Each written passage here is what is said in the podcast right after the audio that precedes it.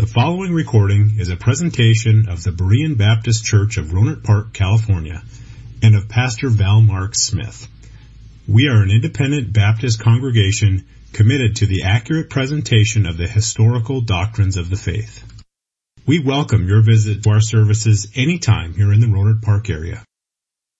So, I'd like you to take your Bibles, and if you would open them to the Gospel of Matthew, uh, chapter 20. We're looking again at this very important passage in which Jesus was teaching his disciples on greatness in the kingdom of God. And if you've been with us for a while, you remember that that is just an ever present thought on the disciples' minds. Uh, they, they had received Jesus' teachings about a new kingdom, and to their credit, they believed it as difficult as it might be, as impossible as it might seem. They still did believe it, but there was a lot of confusion in their minds, and they didn't understand the radical difference in Christ's kingdom and the kingdoms of the world. Uh, here are these apostles, and, and who wouldn't want to be a leader in a kingdom? Uh, kingdoms mean ruling, and kingdoms mean authority. Uh, for people that are on the poorer rungs of society, like the disciples were, I mean, why wouldn't they just imagine sitting on thrones and ruling in the kingdom and uh, having people to order around and tell them what to do instead of being the ones who are always told what to do and being servants of other people they thought we are going to rule. Jesus has promised us thrones and they never gave a second thought about being a servant of other people. Well that's how they imagined that it would be. And at this point they are privy to the secrets of this new kingdom and they are the best friends of the king. They're the first. They are privileged, and so they must receive the highest positions of authority. So Jesus had to go back through this again, and he had on several occasions to teach them that his kingdom is not about pride, it's not about personal ambition, but it's about the condition of a person's heart.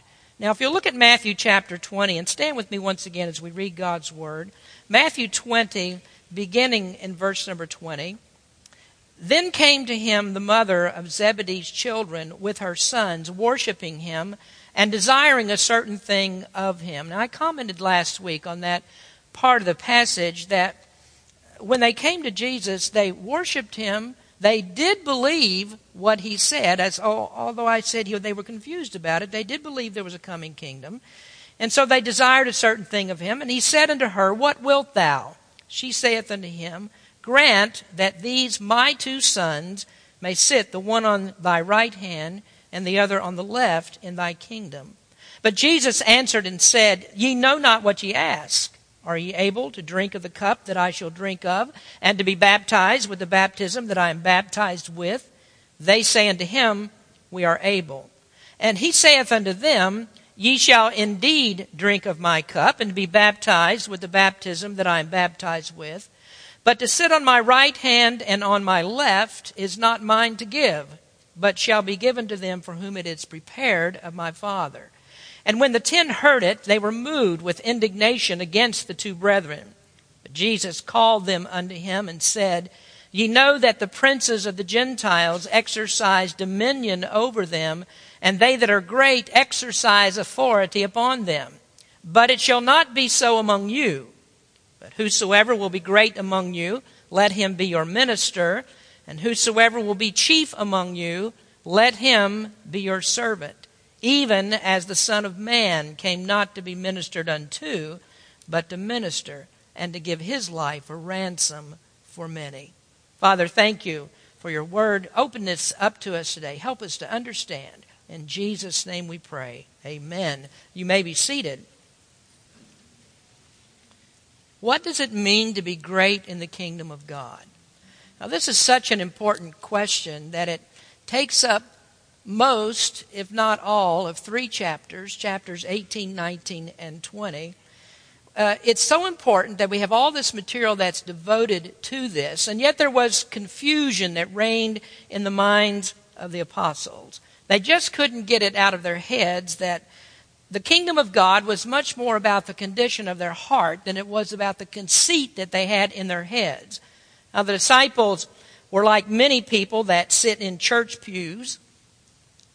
The pastor can go over the same territory again and again and again. And people have this selective hearing where they hear just what they want to hear. And I suppose that's the reason that I can preach about sin. I'm, I'm talking about sins that people actually do. Sometimes as preachers we stand up and we talk about sin in generic sense or we talk about things that people don't do. But whenever I preach about sins that people do, inevitably, there are invariably, I should say, there will be someone here that maybe in my mind I, I, I don't really target anybody. But I may have in my mind, you know, I really need to get this out because there's someone in the congregation who needs to hear this particular sermon about their sin. And that very type of person will go out the door and shake my hand as they go out and they say, Pastor, that was the greatest sermon I ever heard. You go after those sinners. You go get them. And they have no realization that they're the ones that, that need to hear this particular, particular message. Well, with this that was what the disciples were like that. What, were like that. I mean, they, they heard what Jesus had to say, but they were guilty of a selective type of hearing. All they heard was kingdom, kingdom, kingdom, and they never caught on to what Jesus had to say about suffering, about being servants, and the best evidence of their hard headedness is what happens at the very beginning of this passage. Now, it starts with, and this is the area that we covered last week, it starts with the foolish request of the disciples. Now, the disciples were truly an ambitious bunch, so much that they weren't above stepping on each other to get what they wanted. They weren't adverse to grabbing hold to any advantage that they might have, including, as these two sons here, James and John, including asking their mother to go to Jesus and intercede for them and have this, make this request of him. Now, I mentioned last week that this is likely Salome. Uh, she is the mother of James and John, and she was Jesus' aunt, the sister of Mary, Jesus' mother. And so that made Jesus, James, and John first cousins. Well, that seems to be a point in their favor, or at least they thought that it was. These two boys are relatives of Jesus. And so they thought that they would use that family relationship to curry favor with him to gain the best positions in the kingdom. Now, no doubt Jesus knew the scheme before it ever left their mouths. The plan was to beat the other disciples to the punch and to get their positions before the others had a chance to ask him.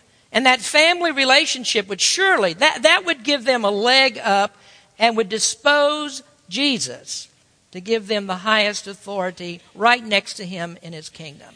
Well, that was a beautiful plan. They must have been thinking about it for a long time, and they didn't hear all the stuff about Jesus' suffering and death. They closed their ears to that, they, they, they didn't hear what he had to say, and they surely didn't hear this part that Jesus talked about suffering and death and hardship and persecutions for anyone who decided to cast his lot with Jesus and to follow him. Well, the scheme probably would have worked if Jesus was an ordinary man and if his kingdom was a typical kingdom. So Salome came with James and John in tow. They were right behind her, prodding her to ask if they could sit one on the right hand and one on the left hand of Jesus when he came into his kingdom. Now, oddly enough, uh, despite that terrible misunderstanding, making that request was a display of faith. As I said a moment ago, they trusted that Jesus was able to do this. Uh, they, they trusted that there would be thrones that they would sit on. They did believe that a kingdom would come. But when they thought about the kingdom, they were only thinking about the physical side. And so they supposed that the kingdom would operate like all other kingdoms before it. And when they had climbed to the top, when they had their positions of authority, then they could look down on those below and just keep pushing them down. But they missed the critical part. They didn't know what it actually took to get those seats that were right next to Jesus. And so Jesus said, You don't know what you ask. To sit in those seats requires that you drink the cup that I drink and be baptized with the baptism that I am baptized with. And he used those two words. You remember that from last week? The cup and the baptism. And that is a metaphor for pain and persecution and rejection and bitterness that would come because of their faith in him. That their king, personally himself, would suffer an agonizing death, a cruel death, and he would bear the reproach of sin and the indignation of God's wrath against it. And all of that would play out on a Roman cross, and it would be the very worst suffering that anyone could imagine. And it wasn't just the physical pain that Jesus went through. Remember, there was also that mental suffering that he went through for his entire life, knowing that he was designed, his life was designed to come to that very point, to the death of the cross. And then there was that spiritual suffering of being rejected by his heavenly father. That never happened before. All that was upon Jesus, and it would burst into the intense suffering of an infinite hell as he hung on the cross. But Jesus was willing to put himself into that position because, as he said, his mission was to seek and to save the lost. That's the way it has to be done. It has to pass through the pain, the suffering, the humiliation, of first being a beaten down servant before an exalted king. And so Jesus said, You don't know what you ask. Those seats mean that you must taste what I will suffer. To be exalted, you must first be willing to be brought low and to bear the reproach of my cross for me and for the good of others. And they didn't know what that meant. Jesus knew that he would have to change their hearts to get rid of this selfish ambition. He would give them a makeover so that instead of desiring those seats as an object of their pride, they would obtain them by the reward of their selfless humility, for their willingness to suffer rejection for his cause, and likewise because of their love that they would gain for the souls of men. Now that's truly a question I think that we have to ask ourselves. Do we really understand what Christ's kingdom is about? Are we prepared for Christ's kingdom? And we aren't if we're still prideful. We aren't if we're still pushing self all of the time. If we have no sense of this calling that God has given, that we are to serve others, then we're in the same position as these apostles. We ignorantly think that we are great men and women of God when the Bible says that people who think like that, the works that they do are only what? Wood, hay, and stubble, and all of those will be burned up when God judges his people. But that kind of learning, that was still a ways off for these apostles. Uh, they would not be willing to accept this reproach until he died and arisen from the dead. And that's kind of an odd turn of events because with a living king, with Jesus right there with them, they would make the kind of sacrifice that he's asking. In a physical kingdom with a living king, they wouldn't risk all for him. Not until he died. Not until he was resurrected and they saw the power of the resurrection would they be willing to live as he lived and to serve as he served and to die as he died. Not until they'd seen the power of the resurrection. And I would submit to you who are followers of Jesus Christ today that none of you would be willing to die for this man, even if he was the best man that ever lived. You would not be willing to die for him until you see the crucified and risen Lord who gave himself as an offering for your sins. You would never entertain giving your life for him. Uh, it's a difficult commitment. Something very difficult that he asked. And perhaps the reason that many don't give the commitment is because they say that they're Christians, but they have never really experienced the power of the resurrection. And you know, I often wonder that when I talk to Christians and I see a lack of commitment from church members. When it's hard to get God's people to give all day, God's whole day to Him, sometimes I wonder if the profession of faith is real. Jesus commented on the same when he said, Many will say to me in that day, Lord, Lord, have we not prophesied in thy name? And in thy name have cast out devils, and in thy name done many wonderful works. And then will I profess unto them, I never knew you. Depart from me, ye that work iniquity. And just think about that. How much sacrifice is it to give God his whole day? I mean, what can you possibly do that's more important than worshiping God? Don't expect that you'll sit on thrones and don't expect that you'll do great things for God if you can't do the very least thing that He asks of you. Well, Jesus said to them, You don't understand what you're asking. Your request invites the most severe of troubles.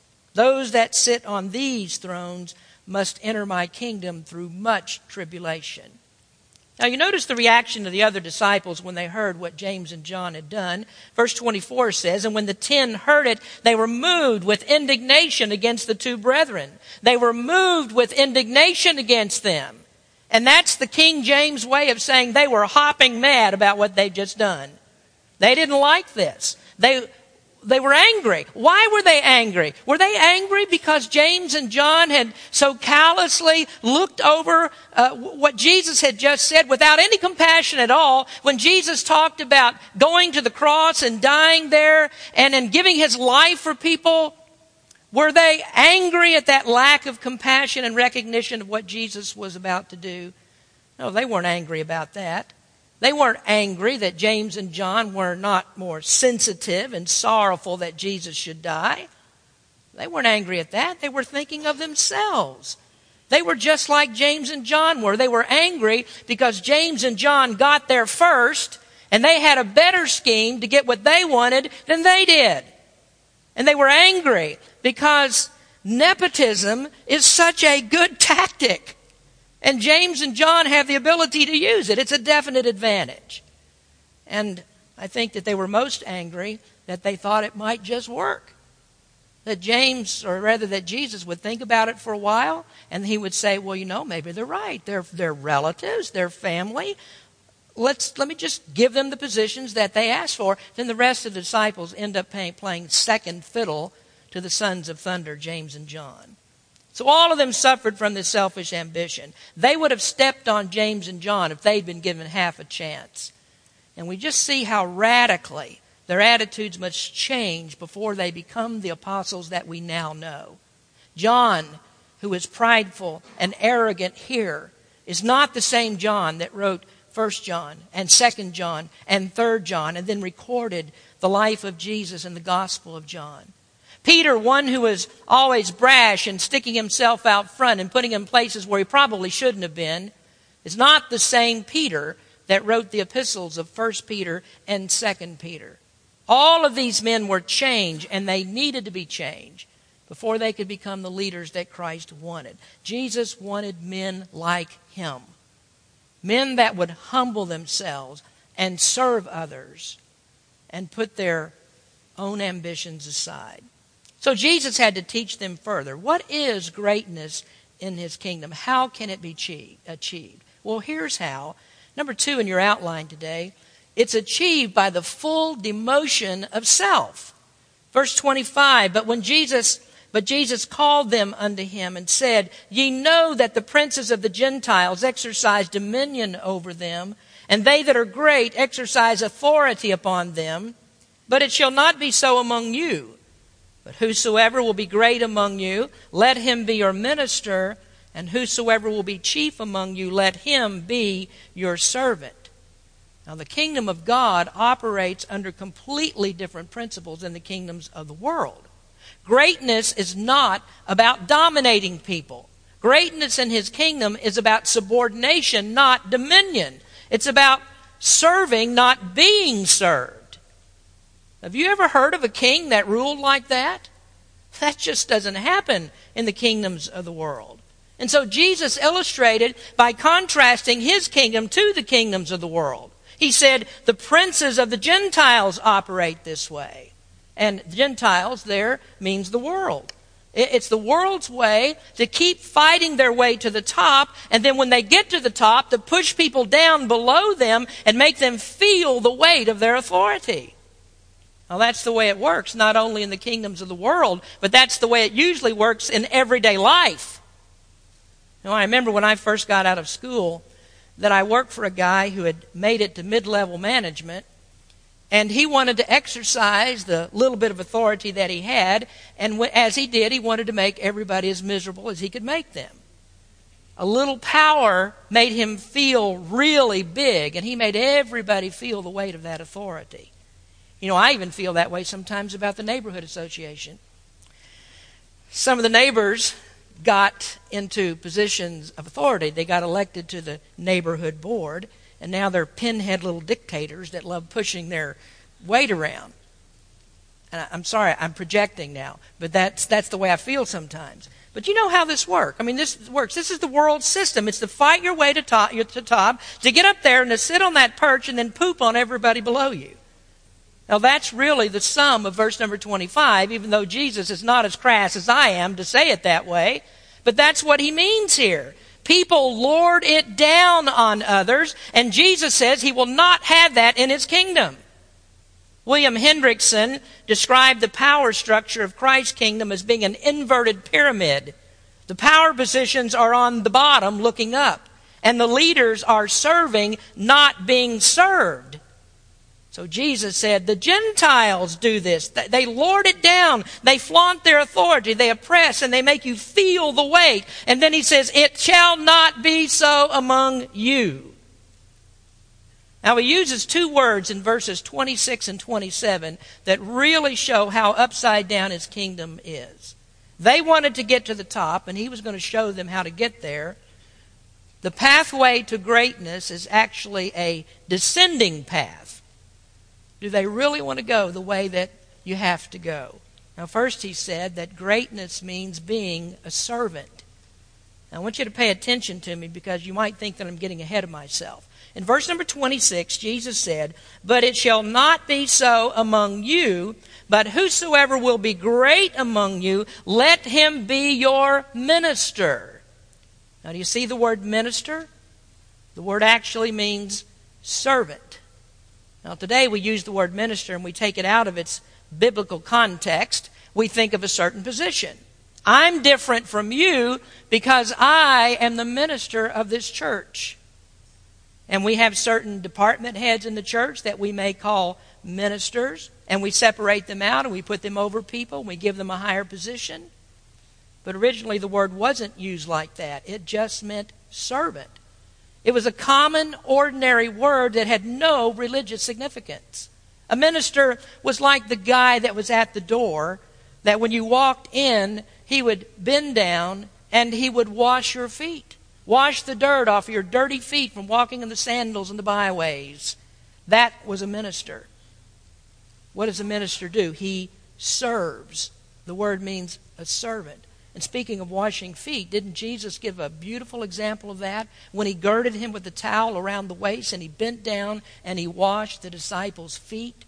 This is exactly the way that Jesus uses the word servant in this passage. Whosoever will be great among you, let him be your minister, your servant. Now, another interesting thing about this word is that in the Greek, it's the word diakonos. And you recognize that because that's the word from which we get deacon. This is the most common word that you find in the New Testament to describe service and ministry. Now, in many churches, that original word deacon is taken completely out of its context because in some churches, the deacons are the power brokers. They're feared by the people, feared by pastors alike. And one thing you don't want to do, you do not want to get crossways of the deacons. But the word here just means a servant. I mean, the office is greatly misused if we look at it any other way than just a servant. That's it. That's all the word means. Minister. That is a servant. And so in those days, if you needed somebody to do something for you, you hired a deacon. That's the word, diakonos. You hired a deacon to do it. And then another interesting thing about it, the last part of the word is konos, and in the Greek that means somebody who stirs up dust. So a deacon is someone who stirs up dust in the service of others. Does that sound like a power broker?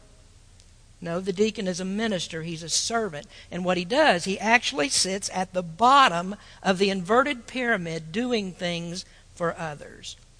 And do you know what happens when he stays there faithfully? 1 Timothy 3:13 says he purchases to himself a good degree. So Jesus said, if you want to be great, you must put yourself out there in the service of others and for the glory of God. It can't be about you all of the time. In fact, it can't be about you any of the time. You must completely demote self, and be used up in the service of others. So it takes a lot, doesn't it? It takes a lot to get those seats that are right next to Jesus. Now, I want you to stop for a minute and think about that. Who are you closest to? Are you closest to the way that the disciples thought about things? Or are you closest to the way that Jesus thought? Now, the thing about these disciples, we, we, we may criticize them and, and say, you know, they're always messed up on things, but eventually they did get there. They got to the place that Jesus wanted them to be, whereas today, most Christians never get there. Most Christians never come to the place that they are the minister, the servant that Jesus talks about here. Now, the second word is found in verse 27. And whosoever will be chief among you, let him be your servant. Now, this time the King James uses the word servant, but what Jesus is actually saying is that greatness means being a slave. Now, he switches words this time. This time the word is doulos. That means a bond slave. And this is a word that's even lower on the rung than the diakonos. The one who would be great in the kingdom must be a slave. And notice how he emphasizes this. He says, Whosoever will be chief. Chief is the word protos. It means first. Whosoever will be first, who will be the greatest, the one that will be first, must become a slave. And that doesn't sound anything at all like the kingdoms of the world. Slaves don't sit on thrones, but in God's kingdom they do and will never reign with Christ until we first become slaves in his kingdom. So, do you see what Jesus did here? Contrary to the self esteem movement, or what you might call the me, me, me movement, Jesus kept putting self down, totally demoting self to the lowest position. Do you hear people talking like that today? Who demotes self? Most people won't do this. But Jesus kept emphasizing this, demoting self and taking the lowest position. And folks, this was graphic to them, more so to us because they knew this firsthand. They knew about slaves and slavery because it was going on at that time in the, in the economy of the Roman Empire. We don't recognize it this way because we don't have slaves today. Slaves have no rights. Slaves have no citizenship. A slave is not free. Everything that a slave does is for another. And all of those things are things that we pride ourselves in. We are citizens. We have our rights. We demand our rights. I'm free. And what I do is for my good. And that is the good old American way. Everything that I do is for me. It promotes me. Now, even in church, we find it's that way. People want their rights. I mean, what right do you have to have what I don't have? Why can you have something that I don't have? All of us want to be treated equally or better, and if we're not, we squawk about it. But God's people aren't to think that way. We are to think of others better than us. Now, you can imagine that this word doulos was absolutely huge to them. This is not voluntary servitude. This is slavery, just like you think of slavery. A slave is one who belongs to another, and that's what you have to be to be great in God's kingdom. Now, of course, that really bothers a lot of people. It bothers a lot of Christians. It bothers a lot of preachers because they don't like to tell people that if you're going to follow Christ, then this is what He demands of you, that you must be His slave. But you can't get around the words that Jesus used, and you can't get around what they meant in that ancient world in which these people lived. You can't get around this imagery that we must be slaves to Christ. But I don't want you to miss this. You are slaves. Christians are slaves, but they are free. Well, how can a slave be free?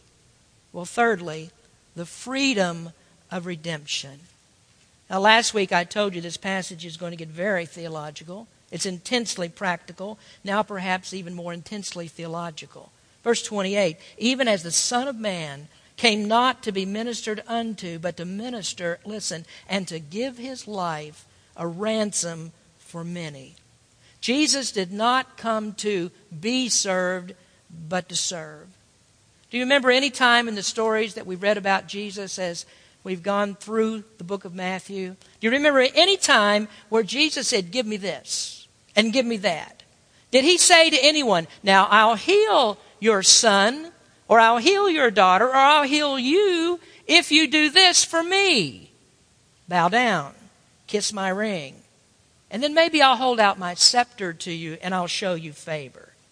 Well, Jesus never sat on a pedestal and had his servants come and fan him and feed him grapes and keep him comfortable in the heat. He was a servant. He was always a servant of others. That's the practical part of the passage. He came to serve, not to be served. And that's our example. Well, let's look at the theological part as we close the message today. There are three important truths that I want you to get from this. Three important truths that we find here. The first is that Jesus is a supernatural Savior. He said, even as the Son of Man came. You ever thought about that expression? Jesus came. He always said it that way I came, or he says, I was sent. There's only one time in all four of the gospel accounts that Jesus said, I was born. He said to Pilate, For this end I was born. And then he immediately followed it up with, And for this cause came I into the world. Jesus came. That indicates preexistence. I don't say that I came, I say I was born. My birth is the beginning with me. But not so with Jesus because he's supernatural. His birth was not his beginning. From everlasting to everlasting, he is God. He came. And that's the way he always states it because he wants to show that he is eternal. Secondly, Jesus was a suffering substitute. He came to give his life for. Now circle the word for there. He give to give his life a ransom for many. Now, there we find the idea of an exchange, that he trades his lives for the lives of others. Now, this is in itself is just a remarkable concept. He came to give his life a ransom for many. Well, how's that possible? How, how's that possible? Is his life worth more than the lives of others? Now, you see, in those days, they would make their prisoner exchanges, one prisoner for another. They exchanged POWs. Occasionally, an officer might be exchanged for two or three other men that were of lower rank. But Jesus says here that he came to give his life a ransom for many. And if anybody else had said that, that would be a very arrogant statement because it indicates that his life is more valuable than the lives of any others and many others.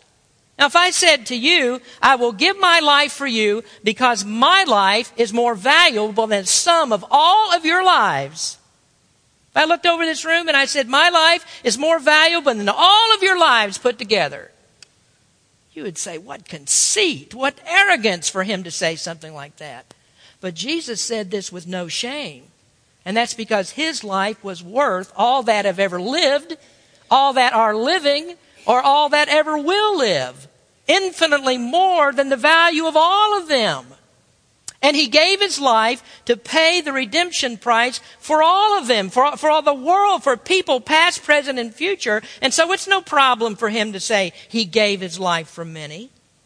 His life was a ransom. And that's a very important statement that you ought to note because this is the very first time that Jesus stated his death in terms of redemption.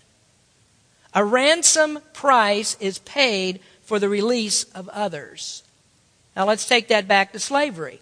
The word that's used here for ransom is the word lutron. It's used only twice in the New Testament. The word lutron.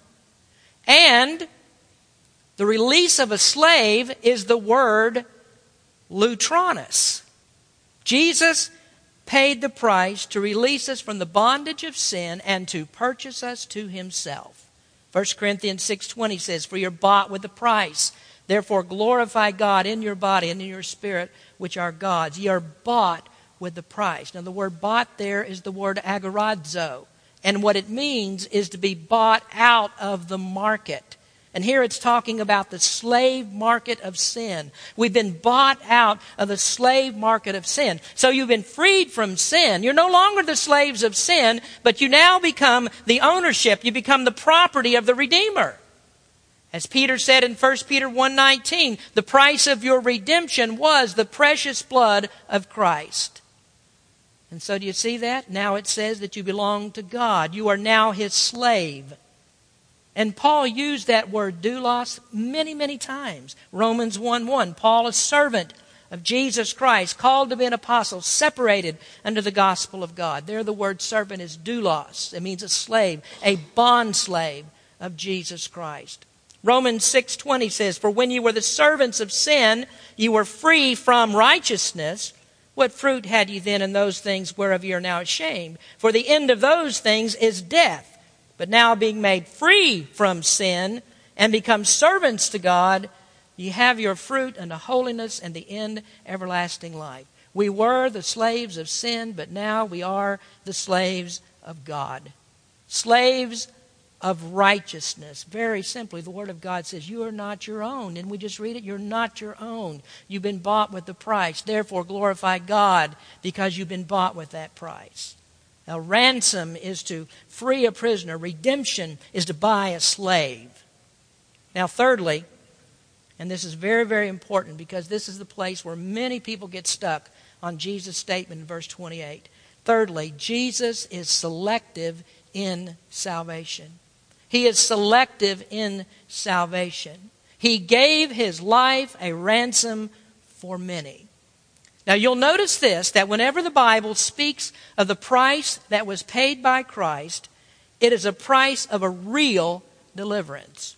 The ransom has been paid, and the ransom did exactly what it was supposed to do. It paid the price, and it set the prisoner free. There is no thought that is more degrading to the blood of Christ and to the sacrifice of Christ than to say that he died as a substitute that did not really redeem. That he paid a price, but he didn't really buy anything. He paid the sins for sins of people that go to hell, but there actually are people in hell that he paid the price for, and they're paying the price that Jesus already paid. Well, that can't be. No, he, he was a substitute and he paid the price. He didn't pay a price for people that are never delivered and never will be delivered. Now, what does that mean? Well, it means that Jesus could have only paid the ransom price for those people that truly do believe. He's selective in salvation. Otherwise, we have to redefine substitution. Now, if a ransom price is paid for people that don't believe, then Christ paid a price that does not deliver, and that price was his own blood, which was not the price anyway. So, what did Jesus do? He came to give his life a ransom for many. He came to deliver all those who would believe, and they really are redeemed. They really are set free. They really are freed from the penalty of sin. They really do become the children of God, and they really do enter into His kingdom. Nowhere in the scriptures do you ever find the thought that Christ's payment for sin would still leave somebody shackled in the prison house of destruction. He gave His life to deliver people. Do you understand that? He gave His life to set people free, and those who believe are set free. There's no possibility of being otherwise. So Jesus did the ultimate. He came to this earth to be a servant, but he went beyond what any of us could do as a servant. And that is, he gave his life a ransom for many. Now, let me finish with this statement Greatness is not asking, What shall we have? but what shall we give? To be great in God's kingdom, you have to flip worldly thinking upside down. You have to reverse your own ambition. Well, that would raise the question is it wrong to be great? Is it wrong to seek to be great in God's kingdom? Absolutely not. You know, God loves your ambition. He loves every bit of your ambition. He just wants it channeled in the right place. He wants your ambition to be channeled in being an ambitious servant. I want to do as much as I can for others and for the God that I serve. Isn't that what a slave is? He does everything that he is for his master. Now, I would have to ask you today which place would you rather sit? Which place do you want to sit? How about sitting in a seat of service?